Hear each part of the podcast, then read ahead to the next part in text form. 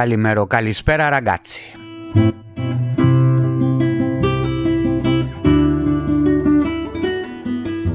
Σήμερα θα μιλήσουμε για το καλό και το κακό στο δεύτερο κύκλο του Ιταλού εδώ στο Τζάχου Κάστ.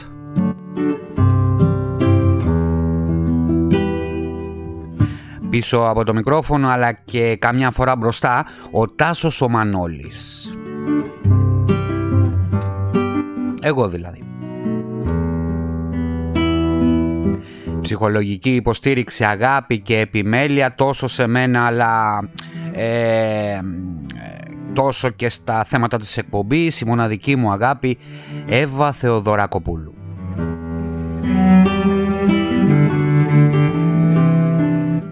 Να ευχαριστήσω τα φιλαράκια μου εδώ στην Πάντοβα, δεν το έχω κάνει ποτέ, το Τζίτζο, τη συνάδελφο Άννα, την Τέλα, το Ρόζο και όλους ε, αυτούς ε, που ακούνε όποτε αξιωθώ να αρχίσω να χώνω γενικά. Να χώνω γενικά σε ό,τι και όπου βρω. Φυσικά θέλω να ευχαριστήσω και όλους εσάς που με κάνετε να βγαίνω έξω από τα ρούχα μου για να έχω θέματα να βγάζω σε εκπομπές. Ό,τι βλέπω λέω να ξέρετε.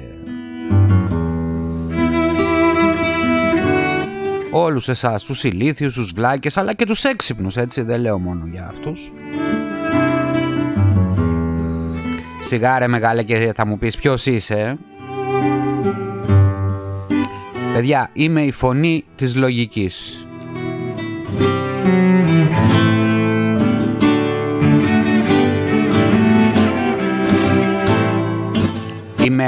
Αυτός που θα πει αυτά που έχετε μέσα σας βαθιά στον εγκέφαλο, μέσα στην ψυχή σας, όπως θέλετε πάρτε το.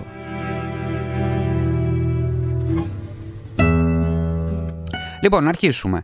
Οι πληροφορίες που έχουμε για το πότε το ανθρώπινο είδος ξεχώρισε από το ζωικό βασίλειο είναι ελάχιστες. Και μόνο με αρχαιολογικές ανασκαφές μπορούμε να υπολογίσουμε πότε περίπου άρχισε να φτιάχνει κοινωνίες ο Homo sapiens.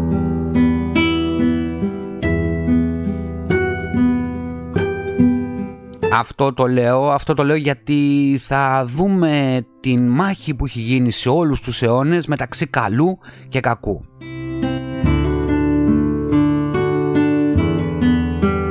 Είναι ελάχιστες οι πληροφορίες που έχουμε για το πώς ήταν το ανθρώπινο είδος τα παλαιά χρόνια. Και ε, όταν λέω παλαιά μιλάω από τότε που φτιάχτηκε ο άνθρωπος έτσι όχι τα πρόσφατα το μεσαίωνα κτλ.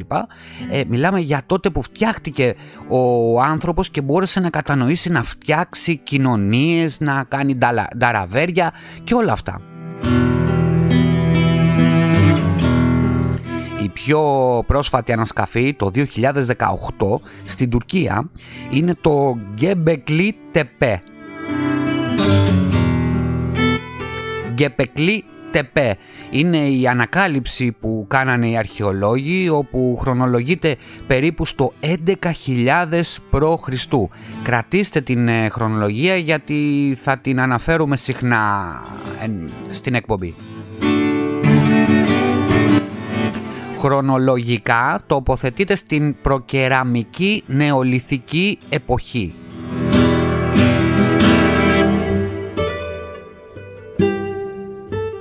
και από εκεί και πέρα ξέρουμε ότι ο άνθρωπος άρχιζε να οργανώνεται σε κοινωνίες. Η, αυτό που ανακαλύψανε, το γκεπεκλή τεπέ δηλαδή, ήταν στην ουσία μια κοινωνία που αν δείτε τα μεγαλυθικά ε, αρχαία εκεί θα πάθετε πλάκα.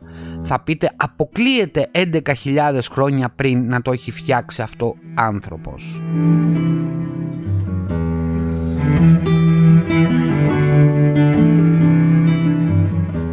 Ό,τι θα πούμε σήμερα είναι φανταστικό, όπως φανταστικές είναι και οι θρησκείες στη σημερινή εποχή που ζούμε. Όμως μέσα από τα βιβλία τους και τα παραμύθια κάθε θρησκείας καταλαβαίνουμε την ανάγκη των τότε εγκεφάλων να κατανοήσουν ηθικές αξίες της εποχής. Πάμε λοιπόν να τα δούμε όλα αυτά.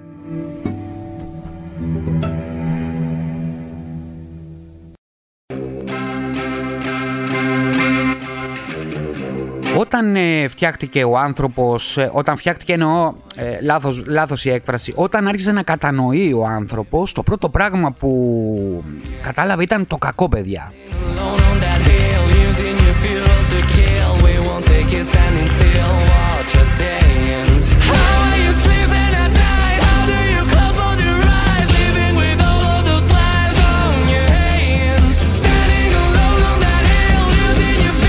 Αναρωτιέμαι πώς ε, κοιμώνται όλοι αυτοί των θρησκειών, όλοι αυτοί οι ηγέτες που κάνουν πολέμοι κτλ. Αυτό μας λένε οι Man and Skin στο Stand Up From Ukraine που ακούτε από πίσω, για λίγο βέβαια.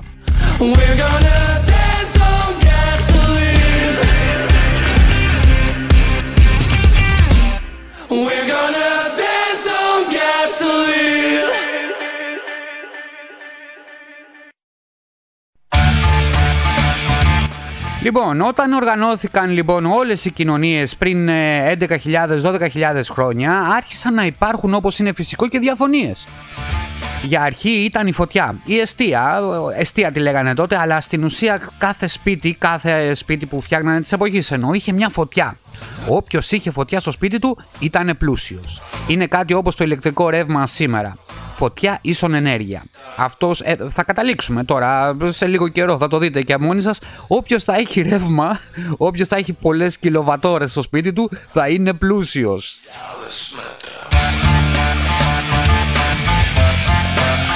Έτσι λοιπόν κάνανε και παλιά και έτσι άρχισε το κακό. Το κακό λοιπόν άρχισε να, να προσωποποιείται, να έχει πρόσωπο δηλαδή, ανάλογα το λαό. Ε, ανάλογα τον λαό είχε και μια ονομασία. Αυτό το πρόσωπο το λέγανε διάβολο, εωσφόρο, σατανά, πολλά ονόματα που άρχιζαν να αποτυπώνονται με ζώα. Όπως το κρυάρι που είχε κέρατα. Όπως έτσι δεν έχετε στο μυαλό σας το διάβολο.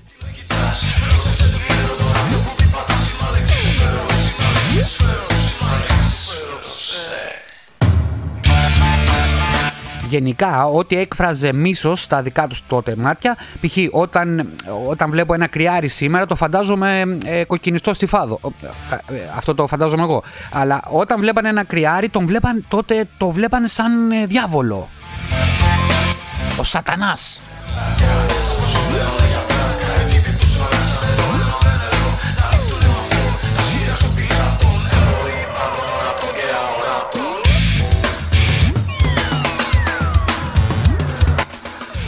Το μεγαλύτερο τέχνασμα του διαβόλου, έγραψε ο ποιητής του 19ου αιώνα Charles Pierre Mondler, είναι να μας πείσει ότι δεν υπάρχει. Αυτό όσο αφορά τους Ιουδαίους. Γιατί ο διάβολος είχε πολλά πρόσωπα ανάλογα το λαό.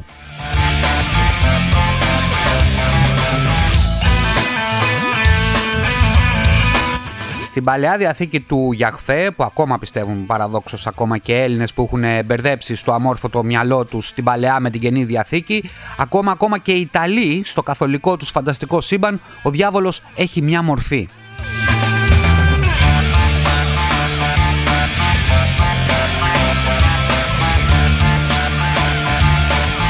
Αλλά στην ουσία λίγες φορές γίνεται αναφορά σε σχέση με το τι θα μπορούσε να κάνει.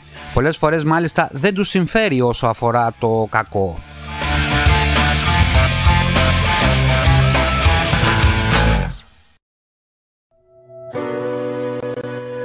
Όταν ε, πρώτο ήρθα στην, στην Ιταλία ε, μπήκα σε ένα καθολικό ναό, σε ένα ε, πολύ καλό καθολικό ναό ενώ αρχιτεκτονικά καλό. Είδα ένα άγαλμα ανθρωπίνου σκελετού παιδιά με δρεπάνι σε μια γωνία ψηλά περίπου στα 10 μέτρα. Ο να σου γαμίσω λέω είναι η προσωποποίηση του κακού για τον καθολισμό αυτά τα αγάλματα. Τέτοια αγάλματα δεν έχει να κάνει με ζώα. Ε, η θρησκεία τους εδώ, ε, στην καθολική εκκλησία εννοώ, εν τω μεταξύ το, το άγαλμα ήταν σε φυσικό μέγεθος, έτσι. Η θρησκεία τους εδώ δεν έχει να κάνει με ζώα, έχει να κάνει με το πραγματικό. Δηλαδή ο καθολισμός, εδώ ο χριστιανικός ε, καθολισμός εννοώ, έχει να κάνει με την πραγματικότητα της φύσης του ανθρώπου. Δηλαδή στον, στην Παλαιά Διαθήκη όλα συμβολίζονται με ζώα. Ε, και πιο παλιά και σε άλλες θρησκείες συμβολίζεται με ζώα, παραδείγματο χάρη στο βουδισμό κτλ. Αλλά εδώ είναι πραγματικό, δηλαδή μέχρι και τα γάλματα, αν θα τα δείτε, δηλαδή οι άγιοι τους, ας πούμε, ε, είναι σαν ε, τους παρουσιάζουν με αγάλματα. Ενώ στον Ορθόδοξο Χριστιανισμό, παραδείγματο χάρη, ε, θα δείτε ζωγραφιές, δηλαδή αυτά που πιστεύουν, που φυλάνε κτλ. που είναι για να μεταφέρουν τον COVID, ξέρετε αν παρατηρήσετε όλες οι ζωγραφιές τους είναι δυσδιάστατα στο, στον Ορθόδοξο, ενώ στον Καθολικό είναι όλα γάλματα τέλεια. Έτσι μπήκα και εγώ στο ναό και βλέπω ένα σκελετό πάνω. Στο διάλογο εδώ χάμω. Μέσα στο ναό έτσι, μέσα στο ναό. Αυτός είναι ο διάβολος, ε, ο Εωσφόρος, ο Λούσιφερ, όπως θέλετε πάρτε τον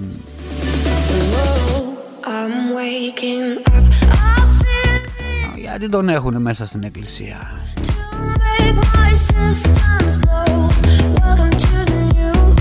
Στον Σαν Αντώνιο νομίζω το είδα εδώ στην Πάντοβα.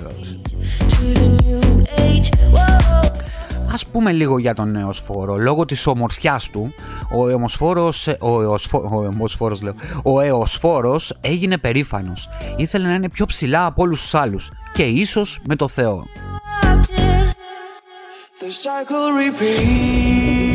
Η έννοια του σατανά στην Παλιά Διαθήκη μοιάζει να ακολουθεί μια εξελικτική πορεία αφού αρχικά η λέξη σάταν δήλωνε τον άγγελο που ο Ιαχφέ, ο ίδιος ο Ιαχφέ, δηλαδή ο Θεός της Παλαιάς Διαθήκης, του είχε εμπιστευτεί μια αποστολή. Δηλαδή ο διάβολος ήταν καλός για το Θεό της Παλαιάς Διαθήκης. Στο κάτω-κάτω εντολές εκτελούσε για να, για να βγάλει την ουρά του απ' έξω ο κατά τα άλλα καλός Θεούλης αυτός με, με τα μουσια μωρέ πάνω με τα μουσια ξέρετε. Τι καλός μωρέ. Και εκεί είναι, δηλαδή αυτός ο συγκεκριμένος θεός είναι ο, ο, χειρότερος από το διάβολο ήταν έτσι. Δηλαδή ε, εκτός ότι έβαζε το διάβολο για να μπαίνει και καλά στη συνειδήσεις των ανθρώπων Κατέστρεφε και ολόκληρους λαούς έτσι λειτουργούσε ο Σατανάς. Όπως ένας δημόσιος κατήγορος, παραδείγματο χάρη, που υπάρχει και θυμίζει στο Γιαχφέ την ενοχή των ανθρώπων. Σου λέει πήγαινε κάτω παλικάρι μου, πήγαινε εκεί πέρα και βάλ τους ειρηνίες, βάλ τους ενοχές. Το θέμα δεν είναι ποιος κάνει την πράξη, το θέμα είναι ποιος είπε να κάνει την πράξη. Όπως παραδείγματος χάρη με τον Πούτιν τώρα. Δεν φταίνει οι στρατιώτες, εντολές εκτελούν. Ο ηθικός αυτούργος, ο πραγματικός ε, κακός είναι ο Πούτιν.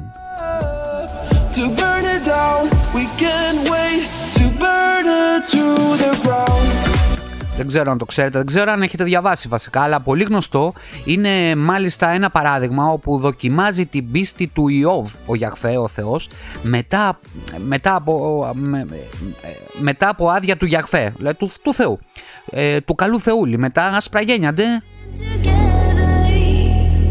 Αξίζει να αναφέρουμε εδώ πως η στάση αυτή διαφέρει κάθετα αφού για τον Εβραίο της ε, Παλαιάς Διαθήκης ο κόσμος του είναι αυστηρά μονοθεϊστικός παιδιά αδυνατώντας έτσι να αποδώσει αυτοβουλία σε ένα δαίμονα όπως είναι ο διάβολος που να προκαλεί δυστυχίες. Είπαμε μην τα παίρνετε κυριολεκτικά όλα αυτά είναι όλα στη φαντασία από έναν αμόρφωτο λαό της εποχής.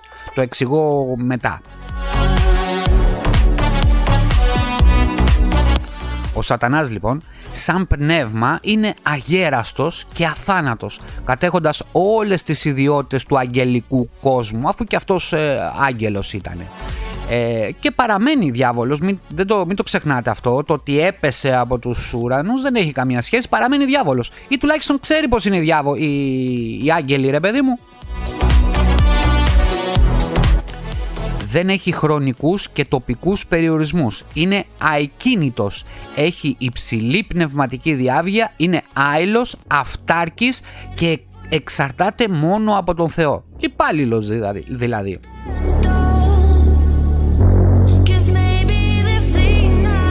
Σας φαίνονται παράξενα όλα αυτά; Αν σας φαίνονται παράξενα είναι γιατί αυτά πιστεύετε, απλά δεν τα ξέρατε. Υπάρχει παραδείγματο χάρη, μην πηγαίνετε μόνο. Δεν είναι μόνο η παλαιά διαθήκη, έτσι. Υπάρχει και η καινή διαθήκη, αυτό που μιλάει για τον Αζωραίο. Λοιπόν, υπάρχει στην καινή διαθήκη μια πολύ παράξενη τοποθέτηση του Αποστόλου Παύλου ε, στην προ επιστολή που λέει Ο Θεός γιατί πλέον κατηγορεί, λέει ο Απόστολος Παύλος. Ο Θεός γιατί πλέον κατηγορεί. Στο θέλημά του ποιος μπορεί να εναντιωθεί. Αλλά μάλιστα εσύ, ο άνθρωπε, ποιος είσαι εσύ που αντιμιλάς στο Θεό; Μήπως το πλάσμα θα πεις σε αυτόν που το έπλασε, γιατί με έπλασες έτσι; Ή δεν έχει εξουσία ο κεραμέας, αυτός που τον έπλασε δηλαδή, επάνω στον πυλό; Από το ίδιο μείγμα να κάνει το ένα μεν σκεύος για χρήση τιμητική, το άλλο δε για χρήση ευτελή.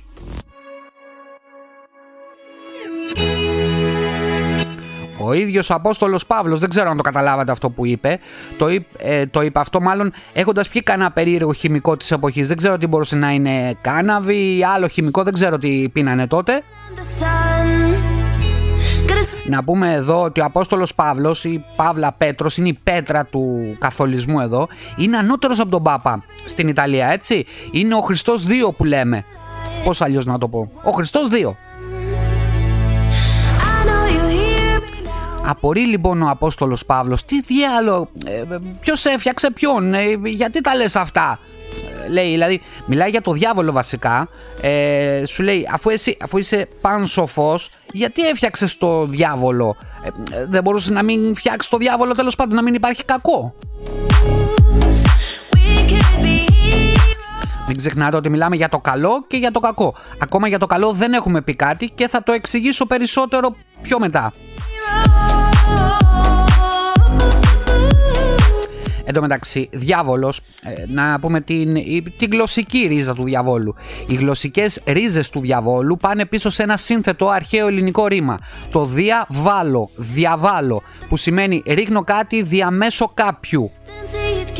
Ό,τι έκανε ο Γιαχβέ δηλαδή. Το ρήμα αυτό πήρε και άλλες σημασίες, μία από τις οποίες είναι και αυτή του επιτίθομαι εναντίον του χαρακτήρα κάποιου. Ε, ε, του κάνω κακό, τον μισό, επιτίθομαι σε αυτόν. Εκεί λοιπόν στο παλαιολιθικό ανθρώπινο μυαλό ο διάβολος με ουρά και κέρατα σεριανίζει ανενόχλητο στο πάνσοφο κεφάλι ενός παντοδύναμου Θεού. Παραλογισμός αυτός, αλλά αυτό είναι. Αυτός ο ίδιος παραλογισμός υπάρχει μέχρι σήμερα. Αυτό το πράγμα πιστεύετε. Πώς γίνεται ένας πανάγαθος και φιλάνθρωπος θεός να φτιάχνει ένα πανούργο διάβολο μόνο και μόνο για να κρατά ζεστή την πίσα στα καζάνια της κόλασης. Δεν μπορείτε να το σκεφτείτε αυτό.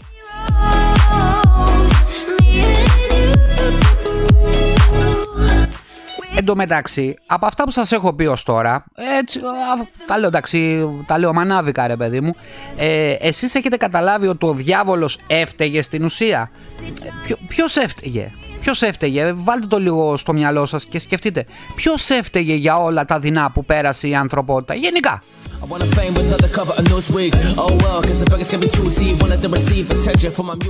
Όπως σημείωσε ο Κάρεν Άρμστρονγκ, στο Ισλάμ ο διάβολος είναι ένας τετριμένος, ασήμαντος, ανόητος και αδαής χαρακτήρας. Όταν οι Ιρανοί παρομοίασαν την Αμερική με το διάβολο, τότε με τους δίδυμους πύργους, δεν εννοούσαν ότι ήταν μια διαβολική χώρα, μια χώρα του κακού δηλαδή, αλλά ότι ήταν μια ανόητη χώρα, η προσωποποίηση της ευτέλειας δηλαδή.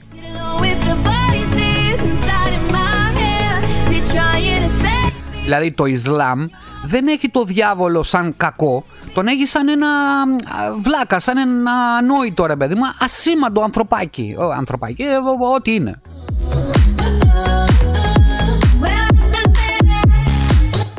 η αδερφή Καραμαζόφ. Θα μας πεις Ρετάσο, πού να ξέρουμε εμείς ποιοι είναι οι αδερφοί Καραμαζόφ. Τέλος πάντων, ήταν κάποιοι αδερφοί, οι οποίοι ήταν κάτι χριστιανοί. Είπαν ότι αν ένας διάβολος δεν υπάρχει και τον δημιουργήσει ο άνθρωπος, τον έχει δημιουργήσει κατ' εικόνα και ομοίωσή του. Θέλουν να πούν δηλαδή ότι ο ίδιος άνθρωπος είναι ο διάβολος.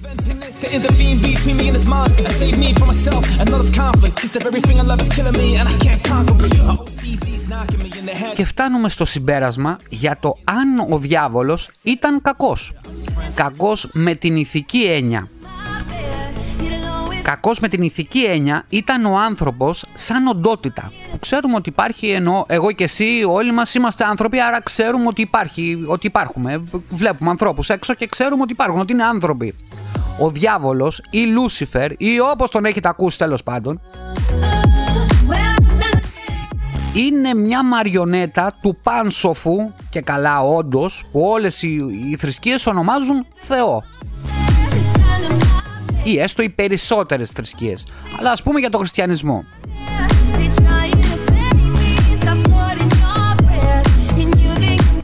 στην ουσία αυτός ο, ο Θεός, ο Κύριος, τέλος πάντων τι είναι, είναι για να βάζει φωτιές, να βάζει ενοχές. Π.χ.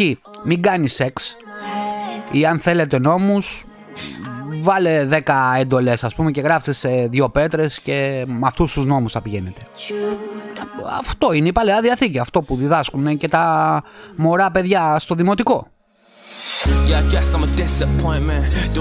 Αυτό έγινε επειδή έτσι το έκρινε αυτός ρε παιδί μου και ε, και σε περίπτωση που τους απορρίψεις αυτούς τους νόμους σε έχει βάλει ο διάολος. Δηλαδή στην ουσία ο υπάλληλός του. Ενώ θα μπορεί να, μην, να του πει ε, μην, μην κάνεις το μην ε, λες τους ανθρώπους ρε παιδί μου να κάνουν το κακό. Ε, μπορεί να το καταστρέψεις. Αφού είναι πάνω είναι παντοδύναμος κάνει ένα τσαφ και τέλος. Όχι όμως Είπαμε παιδικά παραμυθάκια για να κατανοήσουν παιδιά ηλικίας όχι πάνω από 8 χρονών. Τέτοια δυνατότητα είχαν και οι εγκέφαλοι των ανθρώπων πριν 11.000 χρόνια. Πολλοί μάλιστα έχουν την ίδια δυνατότητα και σήμερα. Αυτό πιστεύουν δηλαδή. Είναι 8χρονα παιδάκια που πιστεύουν σε φανταστικές ιστορίες, σε παραμυθάκια.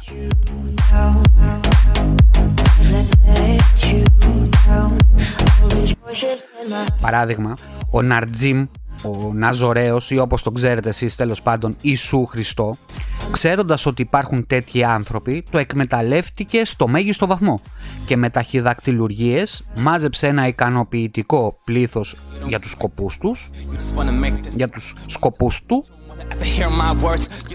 και τους έκανε τσιράκια του.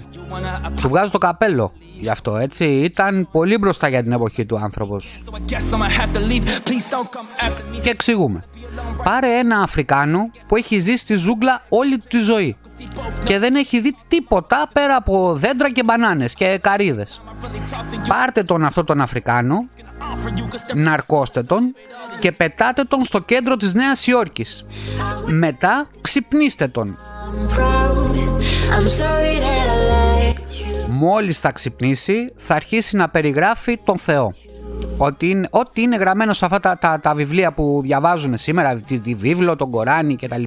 Θα τα περιγράφει αυτός ο έρμος Αφρικάνος, θα περιγράφει αστραφτερά πουλιά, αστραφτερά κάρα, πύλες σε άλλους κόσμους.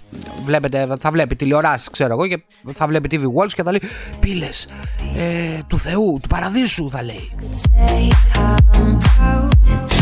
και άλλα τέτοια γιατί αυτή είναι η εγκεφαλική γνώση που έχει. Δεν θα μπορεί να πει αεροπλάνο, δεν θα μπορεί να πει ε, είδα ένα αυτοκίνητο, δεν θα μπορεί να, δει, να πει είδα μια τηλεόραση. Για, για αυτόν θα είναι, ε, είναι ένα παιδάκι 8 χρονών, 8 χρονών που για πρώτη φορά βλέπει καινούργια πράγματα. Αυτά θα τα βάλει κατευθείαν στον εγκέφαλό του ότι είναι κάτι ανώτερο από αυτόν και ότι είναι ο Θεός. Ο κάθε Θεός.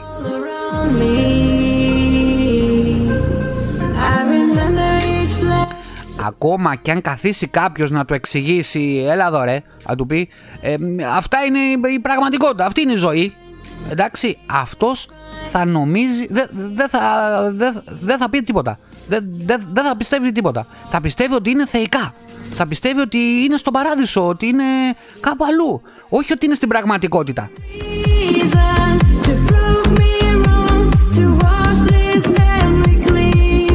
θα πιστεύει ότι όλα αυτά ε, είναι του διαβόλου. Ότι ο διάβολος ε, τα, τα έχει βάλει αυτά για να καταστρέψει το μυαλό του. Ε, τον άμυρο τον Αφρικάνο. Βασικά, μην γελάτε, γιατί και σήμερα αυτό γίνεται με τους διάφορους ε, θρησκευόμενους. Παράδειγμα με τα εμβόλια, τους πολέμους για θρησκευτικούς ε, σκοπούς, βλέπει η Ουκρανία, ένα spoiler alert ε, που θα γενιάσουμε μια καινούρια στήλη, ε, την ονομάζουμε ο βλάκας του επεισοδίου και θα καταλάβετε τι εννοώ όταν θα την ακούσετε. Το ίδιο λοιπόν πράγμα γίνεται και σήμερα. Ε, υπάρχουν ε, άνθρωποι θρησκευόμενοι, αγράμματοι, αμόρφωτοι, ηλίθιοι, βλάκες που δεν μπορούν να καταλάβουν την επιστημονική έννοια ενός εμβολίου. Δεν μπορούν να καταλάβουν την ε, έννοια ότι η γη δεν είναι επίπεδη, είναι στρογγυλή ή περίπου, σαν πατάτα είναι. Αλλά δεν είναι επίπεδη. Αυτό κρατάει 11.000 με 12.000 χρόνια την ανθρωπότητα ε, πίσω, πολύ πίσω. Όχι μόνο τεχνολογικά αλλά και, και εγκεφαλικά. Και δυστυχώς δεν μπορούμε να ξεφύγουμε από αυτό το κακό γιατί όλο αυτό είναι κακό που μας έχει συμβεί ε, σαν ανθρωπότητα, σαν Homo sapiens. Αυτό είναι το πραγματικό κακό. close touch silence. Who are we? Mistake Μέσα λοιπόν σε όλα αυτά που σας είπα, το καλό και το κακό είναι σχετικό. Όπως η θεωρία της σχετικότητας ενός πραγματικού ιστορικού επιστήμονα που υπήρξε έτσι, ή μάλλον δύο, του Άλμπερτ Αϊνστάιν και του Στίβεν Χόκινγκ. Ο δεύτερος μάλιστα πριν πεθάνει μας είχε προειδοποιήσει για την επαφή που μπορούμε να έχουμε με άλλους πολιτισμούς. Μάλιστα πρόσφατα με το τηλεσκόπιο Webb έχουμε τη δυνατότητα να στοχεύουμε γαλαξίες πλέον και να δούμε για πρώτη φορά πλανήτες, πραγματικά να τους δούμε, ε, που θα μπορούσαν να έχουν φτιάξει πολιτισμούς, που θα μπορούσαν να υπάρχουν πολιτισμοί δηλαδή σε αυτούς τους πλανήτες. Το πρόβλημα είναι τι νοοτροπία έχουν αυτοί οι πολιτισμοί, πώς αντιλαμβάνονται παραδείγματος χάρη το καλό και το κακό. Ε, εντάξει, εμείς το αντιλαμβανόμαστε όπως είπα ε, σύμφωνα με τις θρησκείες που είχαμε παλιά και σιγά σιγά ε, τίνουμε να τις αποβάλουμε. Αλλά αυτοί οι πολιτισμοί πώς αντιλαμβάνονται το καλό και το κακό; Ο Hawkins, ο Stephen Hawkins έλεγε πως δεν πρέπει να τους δώσουμε στίγμα που βρισκόμαστε, που το κάνουμε ε, και είναι λάθος και συμφωνώ με αυτόν γιατί πρώτον αν τυχόν πέσει σε τροχιά ένας ε, πολιτισμός με τεχνολογία χίλια χρόνια καλύτερη από τη δικιά μας και δει πως παίζουμε με τα κουμπάκια των πυρηνικών παραδείγματος χάρη τώρα το πιο πιθανό είναι να μας εξαφανίσουν από τον πλανήτη.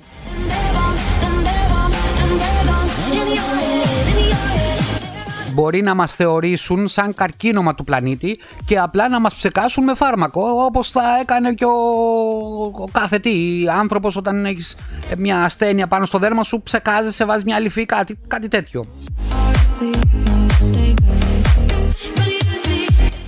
όπως κάνουμε εμείς στα μυρμήγκια στην κουζίνα. Τα θεωρούμε ότι δεν πρέπει να βρίσκονται στο συγκεκριμένο δωμάτιο της κουζίνας. Δηλαδή, τρώμε στην κουζίνα, δεν θέλουμε να έχει μυρμήγκια. Το ίδιο πράγμα γίνεται για τους εξωγήνους. Ε, το ίδιο πράγμα θα σκεφτούν και οι εξωγήνοι. Ε, ε, μπορεί να είναι καλό για αυτούς να εξαφανίσουν τα μυρμήγκια από την κουζίνα του γαλαξία τους. Αυτό θέλουν να κάνουν. Δεν θα έχουν και άδικο.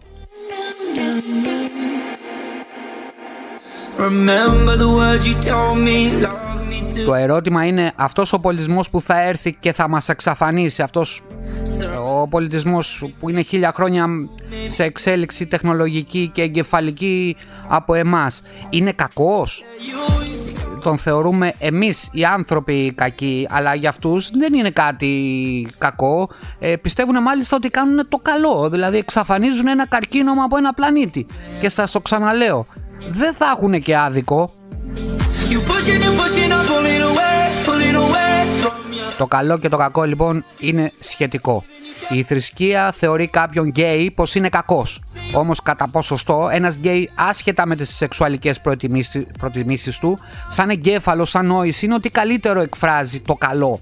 Δηλαδή δεν θα δείτε και πολλούς γκέι να κάνουν φόνους ε, κτλ. Δεν λέω ότι δεν υπάρχουν αλλά δεν θα το δείτε και πάρα πολύ. Είναι πιο πολύ ειρηνιστές σε σχέση με τους macho men ή τις λεσβίες ξέρω εγώ, τις λεσβίες λέω, τις ε, κανονικές γυναίκες ας πούμε σε σχέση με τις λεσβίες. Τώρα αυτό με τις λεσβίες, λεσβίες το παίρνω πίσω. Ό,τι θέλω κάνω.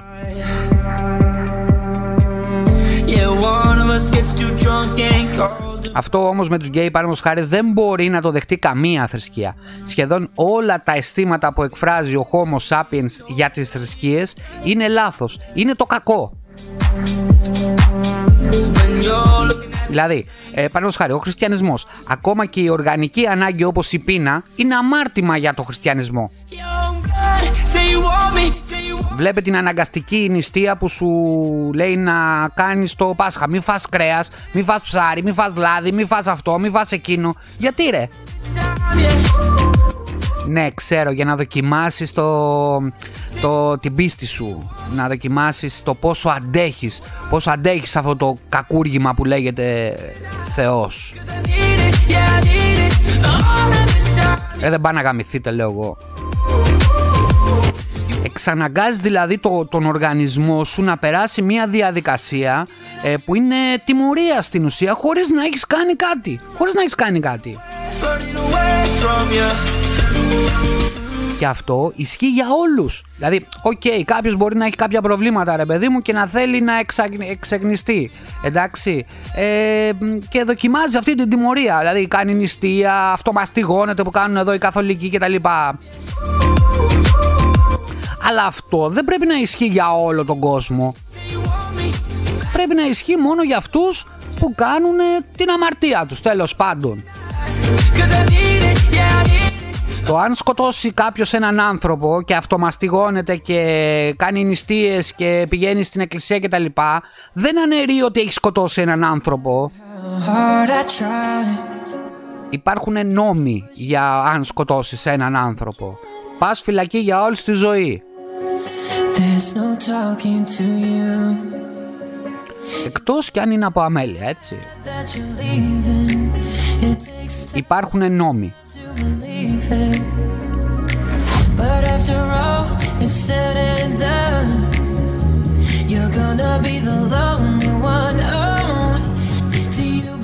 Αυτό που νομίζετε λοιπόν σαν ε, καλό, την εξυγνίαση, ε, το ότι πρέπει να νηστεύεις, πρέπει να πηγαίνεις στην κοινωνία, να μεταλάβεις, να κάνεις αυτό, αν στη δικιά μου ηθική τέλος πάντων, είναι το κακό. Δηλαδή είναι αντίστροφο από αυτό που πιστεύετε. Αυτό που νομίζετε εσείς σαν καλό, ε, για μένα είναι κακό. Όχι, δεν είμαι ο αντίχριστος, απλά έτσι το καταλαβαίνω και σας το εξηγώ κιόλας. Δηλαδή, από τη στιγμή που λέει η Εκκλησία, παραδείγματος χάρη, μην κάνεις το εμβόλιο γιατί θα πάρεις το στίγμα του διαβόλου ε, και εσείς το θεωρείτε καλό, ε, τι να σου πω, δεν, δεν έχουμε να κλείσει τώρα την εκπομπή. Τώρα, πάτα το, το stop. Πάτα τώρα. Ε.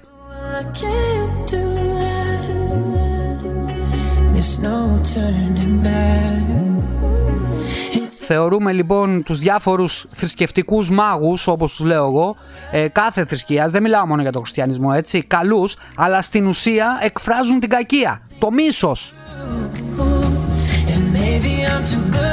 Θα με πείτε αντίχριστο, το ξέρω, αλλά να σας πω την αλήθεια δεν με ενδιαφέρει καθόλου πλέον.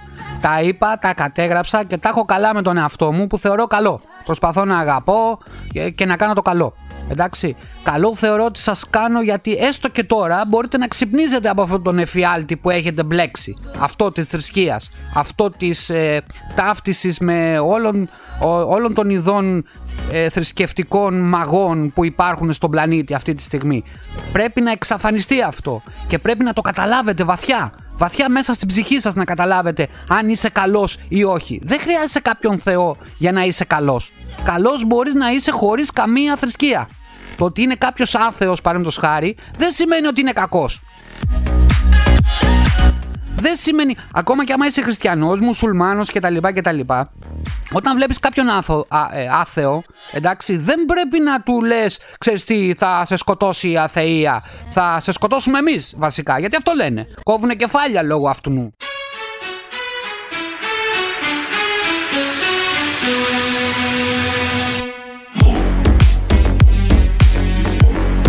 Ας το διάλογο τα πήρα. το. Λοιπόν, ε, μέχρι και το υπολογιστής κόλλησε με αυτά που έλεγα. Διαβολεμένο.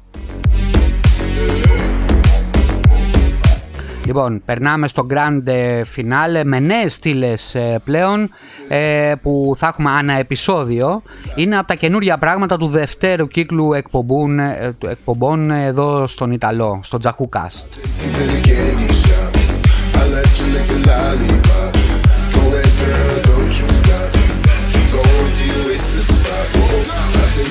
Αρχίζουμε με ταραμ ταραμ είναι ειδικό εφεδάκι. Λοιπόν, αρχίζουμε με την πρώτη στήλη που είναι το επιστημονικό νέο του επεισοδίου. Και όπως βλέπω εδώ είναι πάρα πολύ σοβαρό. Το επιστημονικό λοιπόν νέο του επεισοδίου είναι με βάση μία ανάλυση δεδομένων για την ατμοσφαιρική ρήπανση που καλύπτουν περισσότερες από 6.000 πόλεις σε 117 χώρες ο Παγκόσμιος Οργανισμός Υγείας λέει ότι το 99, ακούστε, το 99% του παγκόσμιου πληθυσμού αναπνέει πλέον αέρα που δεν πληρεί τις ενημερώσεις, τις ενημερωμένες συγγνώμη, οδηγίες ασφαλείας. Αυτό καλύπτει το 80% των αστικών περιοχών του κόσμου, όλου του πλανήτη δηλαδή. Κάποια σωματίδια, ειδικά τα PM2,5, μη με ρωτήσετε, δεν ξέρω τι είναι, αλλά είναι βλαβερά αυτά τα σωματίδια, είναι ικανά να διεισδύσουν βαθιά στους πνεύμονες και να εισέλθουν στην κυκλοφορία του αίματος, προκαλώντας καρδιοαγγειακές παθήσεις μέχρι και εγκεφαλικό επεισόδιο μπορείτε να πάθετε και διάφορες άλλες ε, αναπνευστικές επιπτώσεις. Είναι πολύ σοβαρό αυτό που σας λέω.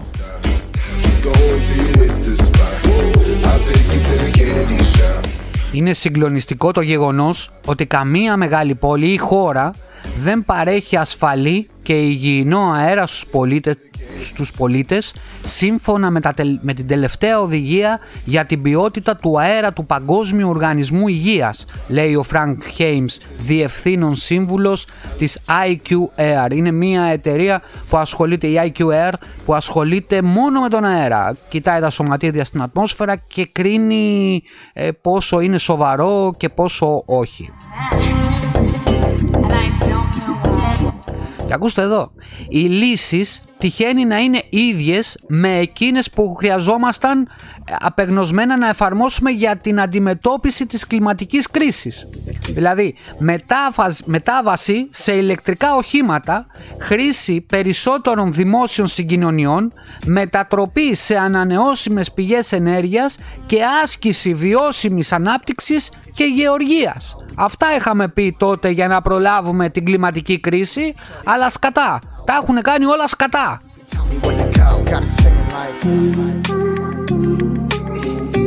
Εδώ όχι μόνο δεν το σκεφτόμαστε, όχι μόνο δεν σκεφτόμαστε εναλλακτικές ε, ενέργειες, έτσι, αλλά κοιτάμε να γυρίσουμε π.χ. στο πετρέλαιο, π.χ. στο λιγνίτη, γιατί ένας μαλάκας ε, από τη Ρωσία που τυχαίνει να είναι πρόεδρος της, εντάξει αυτός ο μαλάκας ο Πούτιν λέω, ε, κάνει πόλεμο με μια χώρα η οποία είναι πρόξη ε, χώρα της Αμερικής.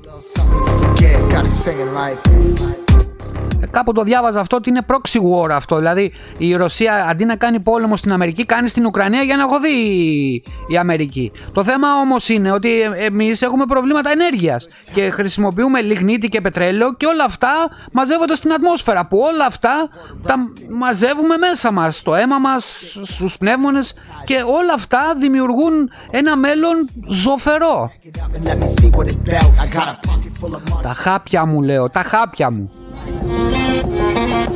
Μη γαμίσω για ανθρωπότητα. Τι ήθελα και την έβαλα αυτή τη στήλη, κάθε φορά θα, θα νευριάζω.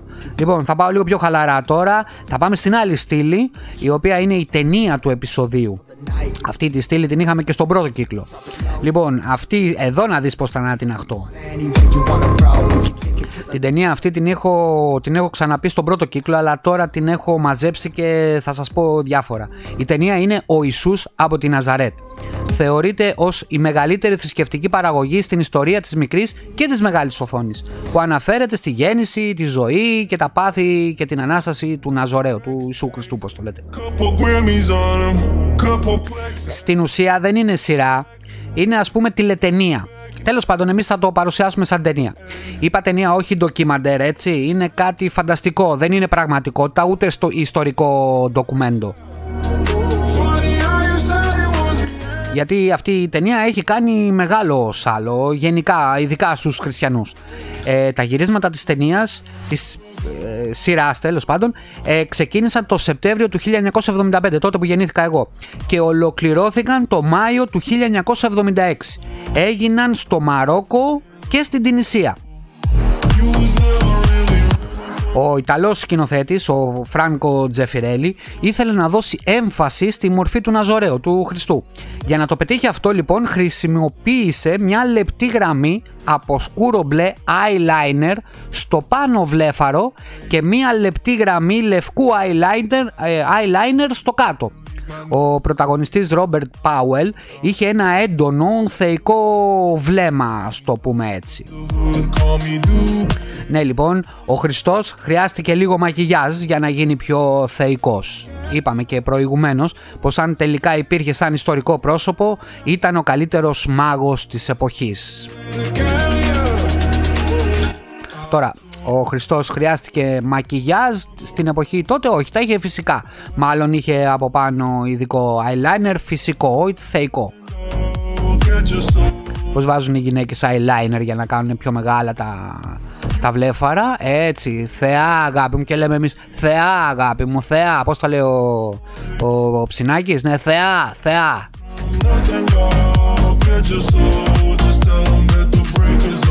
Ένα άλλο πράγμα που δεν ξέρετε για τον Ιησού από την Ναζαρέτ, ε, το καθηλωτικό βλέμμα του Ιησού, Πάουελ, πέτυχε χάρη σε ένα έξυπνο σκηνοθετικό τέχνασμα ο Φράνκο Τζεφιρέλη. Ο σκηνοθέτης ζήτησε από τον Πάουελ να μην ανοιγοκλίνει τα μάτια του.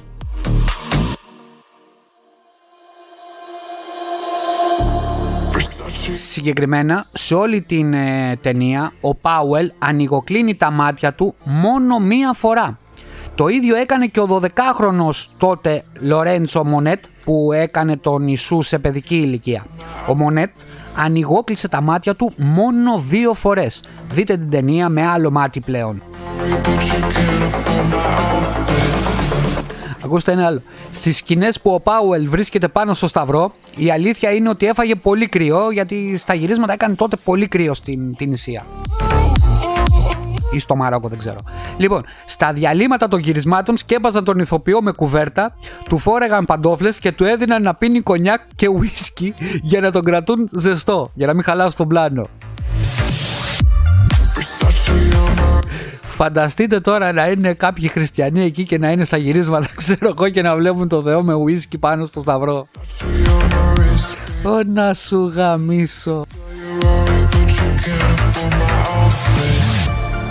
Λοιπόν, δείτε την ταινία με άλλο μάτι αυτή τη φορά, αλλά για όνομα του σύμπαντος, για όνομα του σύμπαντος, ε, είναι ταινία, παιδιά. Όπως το Superman και το Spider-Man. Είναι science fiction ταινία. Όχι πραγματικό γεγονός. Είναι ηθοποιοί διαολέ.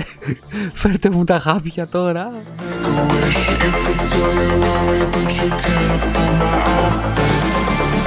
Και αυτός λέω δεν μπορώ, δεν μπορώ, δεν μπορώ. Λοιπόν, η σειρά του επεισοδίου ε, θα τη δείτε οπωσδήποτε. Οπωσδήποτε. Όταν σας λέω θα τη δείτε, θα, θα παρατήσετε ό,τι βλέπετε μέχρι τώρα και θα τη δείτε. Η σειρά λέγεται Severance, που σημαίνει διαχωρισμός. Λοιπόν, τι θα συνέβαινε αν όλα τα άγχη, τα προβλήματα, η ψυχολογική πίεση που νιώθετε, αλλά και η μονοτονία της δουλειάς σας, διαγραφόταν από τη μνήμη σας εντελώς. Μόλις δηλαδή επιστρέφατε σπίτι, όλα deleted. Πώς θα ήταν άραγε αν μπορούσατε να αποσυνδέσετε εντελώς τον εαυτό σας από την πνευματική επίδραση που έχει μέσα σας η καθημερινή εργασιακή ρουτίνα. Π.χ. εγώ όταν τελειώνω το σουβλάκι γκρέκο θέλω να πάω σπίτι και να μου φύγει όλη η ένταση της δουλειάς ρε παιδί μου να μην θυμάμαι τίποτα. Φανταστείτε ένα εργασιακό περιβάλλον στο οποίο τα προσωπικά σας ζητήματα θα μπορούσαν να ξεχαστούν μεταξύ της έναρξης και της λήξης του ωραρίου. Κάπως έτσι είναι αυτή η σειρά, ε, ο διαχωρισμός. Το Severance είναι εθιστική ε, μόλις είδα και το τελευταίο επεισόδιο και έμεινα μαλάκας. Έμεινα μαλάκας παιδιά. Ό,τι και να βλέπετε σταματήστε το. Θα το βρείτε στην Apple TV Plus ε, και μπορείτε να, το δείτε, να τη δείτε όλοι μόνο μέσα σε 2-3 ε, μέρες άμα το πάτε σε ρί. Είναι τρομερή σειρά. Λοιπόν, και περνάμε στην άλλη στήλη της εκπομπής Κάνουμε jumping μεγάλο, ε, καινούρια στήλη που ε, θα λέμε για κάποιο πρόσωπο που μας έκανε εντύπωση. Ε, μας έκανε εντύπωση γιατί κάτι μεγάλο έχει, είχε κάνει. Το πρόσωπο λοιπόν του επεισοδίου. Βασικά είναι δύο γιατί είναι δύο επιστήμονες ο Τζον Γκέρντον και Σίνια Γιαμανάκα είναι Ιάπωνας, ε, που είναι δύο επιστήμονες, ε, πραγματικοί, όχι ημιτασιών που βλέπετε και ακούτε στα τηλεοπτικά κανάλια, έτσι, πραγματικοί επιστήμονες. Που πήραν το Νόμπελ, το βραβείο Νόμπελ το 2012 στην ιατρική.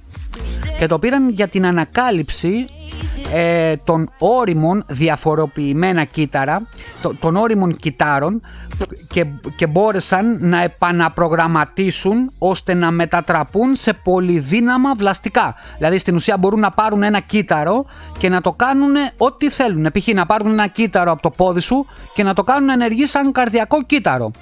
Science Beats που λέγει ένας τηλεοπτικός χαρακτήρας από το Breaking Bad. Science Beach.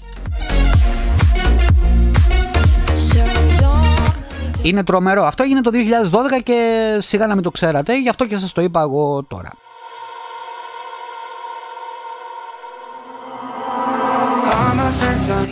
Πάμε λοιπόν στην, στην άλλη καινούρια στήλη της εκπομπής που είναι ο πιο βλάκας του επεισοδίου. Ο πιο βλάκας όλων των εποχών στο συγκεκριμένο επεισόδιο.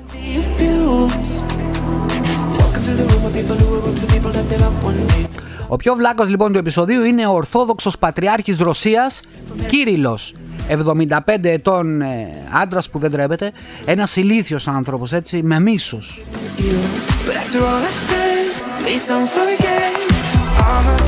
δεν μιλάμε για έναν απλό παπά έτσι. Ο άνθρωπος αυτός δεν είναι τυχαίος. Ε, όπως όλοι του συναφιού του που έπρεπε να είναι σε ψυχιατρική κλινική με ισχυρά φάρμακα ευλόγησε παιδιά τον πόλεμο στην Ουκρανία με εκατοντάδες χιλιάδες αμάχους πληθυσμό να σκοτώνεται. Παιδάκια, όλες αυτές οι εικόνες που βλέπετε αυτές τις μέρες, ε, όλους αυτούς τους ανθρώπους που σε έχουν παρατήσει εκεί σε σύψη, τα διέταξε αυτός ή τουλάχιστον τα ευλόγησε αυτός και το πήρε ο Πούτιν κυριολεκτικά.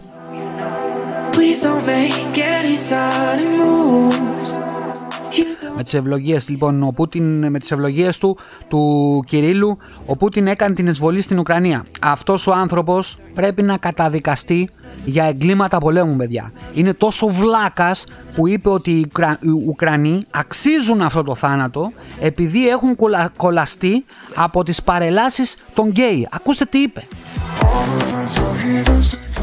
Ο βαθμός της βλακείας με μέγιστο το 10 είναι 10, να μην πω 20. Το κακό που προκαλεί και που προκάλεσε τέλος πάντων είναι ανυπολόγιστο. Μέχρι που και το αντίπαλο φανταστικό ψυχασθενικό δόγμα ο καθολισμός εδώ στην Ιταλία, το Βατικανό δηλαδή δεν συμφωνεί με, με αυτά που λέει. Φανταστείτε, ακόμα και το φανάρι που θεωρείται hardcore ε, παραμυθάκι του χριστιανισμού απόρρισε με τις δηλώσεις του ο, Κυρί, ο Κυρίλλος έχει μεγάλο πλήθος έτσι που τον ακολουθεί και είναι θανάσιμα επικίνδυνος. Ο ξοπούστη τραγός, τραγό παπαούστ γάμο το γιάχφε που σε πέταγε γαμό.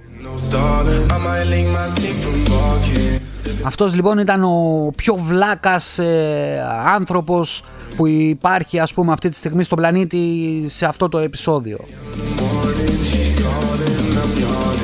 Έχουμε και δικούς μας ε, παπάδες που τα λένε αυτά έτσι Μην νομίζετε.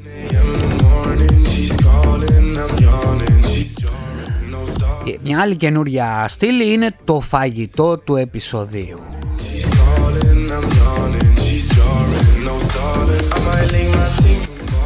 Εδώ τα πράγματα σοβαρεύουν πάρα πολύ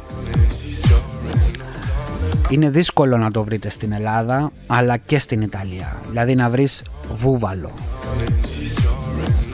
Λοιπόν, σκεφτείτε βούβαλο Δύο-τρεις μπριτζολίτσες βουβαλίσιες Με τηγανισμένα μανιτάρια, γαρνιτούρα Με λίγο άνηθο πασπαλισμένο σε slow cook Κρεμμυδάκι καραμελωμένο Στο φούρνο με λίγο γιαουρτάκι πιχτό, πιχτό ελληνικό, το φάγε το καλό και πατάτες της ταβέρνας. Της ταβέρνας, ξέρετε, τις καλές πατάτες. Δίπλα, δίπλα στο, δίπλα στο βούβαλο που έχει λιώσει. Φετούλα, ριγανούλα και αλατάκι όσο πρέπει δίπλα στη βουβαλίσια στο πλάτο, στο πιάτο, ένα αυγό τηγανιτό μελάτο. Γιαβούτες με ζεστό ψωμί μόλις βγήκε από το φούρνο.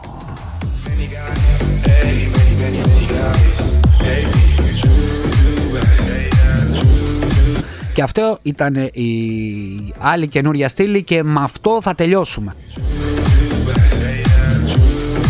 Λοιπόν, μέχρι την άλλη φορά, signore and signori, siete fuori, αμαλάχη ναούμε, ciao.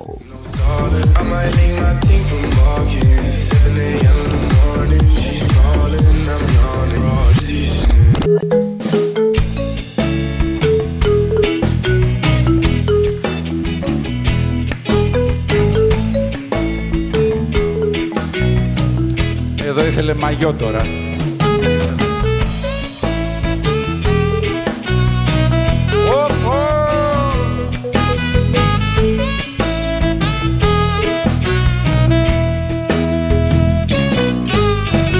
Λένε πως είμαι καντέμις Παλιό κομμούνι ανάρχας Χωρίς αιτία φρικάρο Και άλλα πολλά εμπριμέ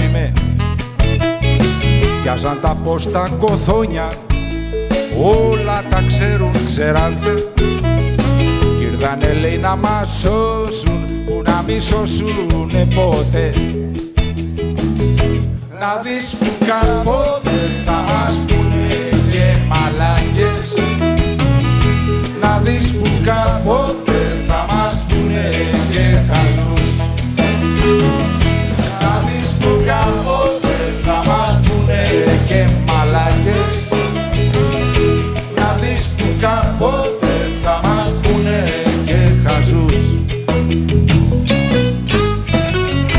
έρχεται ρεύμα 200 του τηλεφώνου 300 νερό και νίκη 800 και τα κοινόχρηστα καμιά διακόσαρια.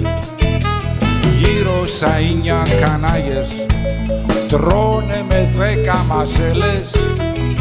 Θέλουν βρεμένοι σαν είδα και τους φερόμαστε και ευγενικά. Να δεις που κάποτε θα μας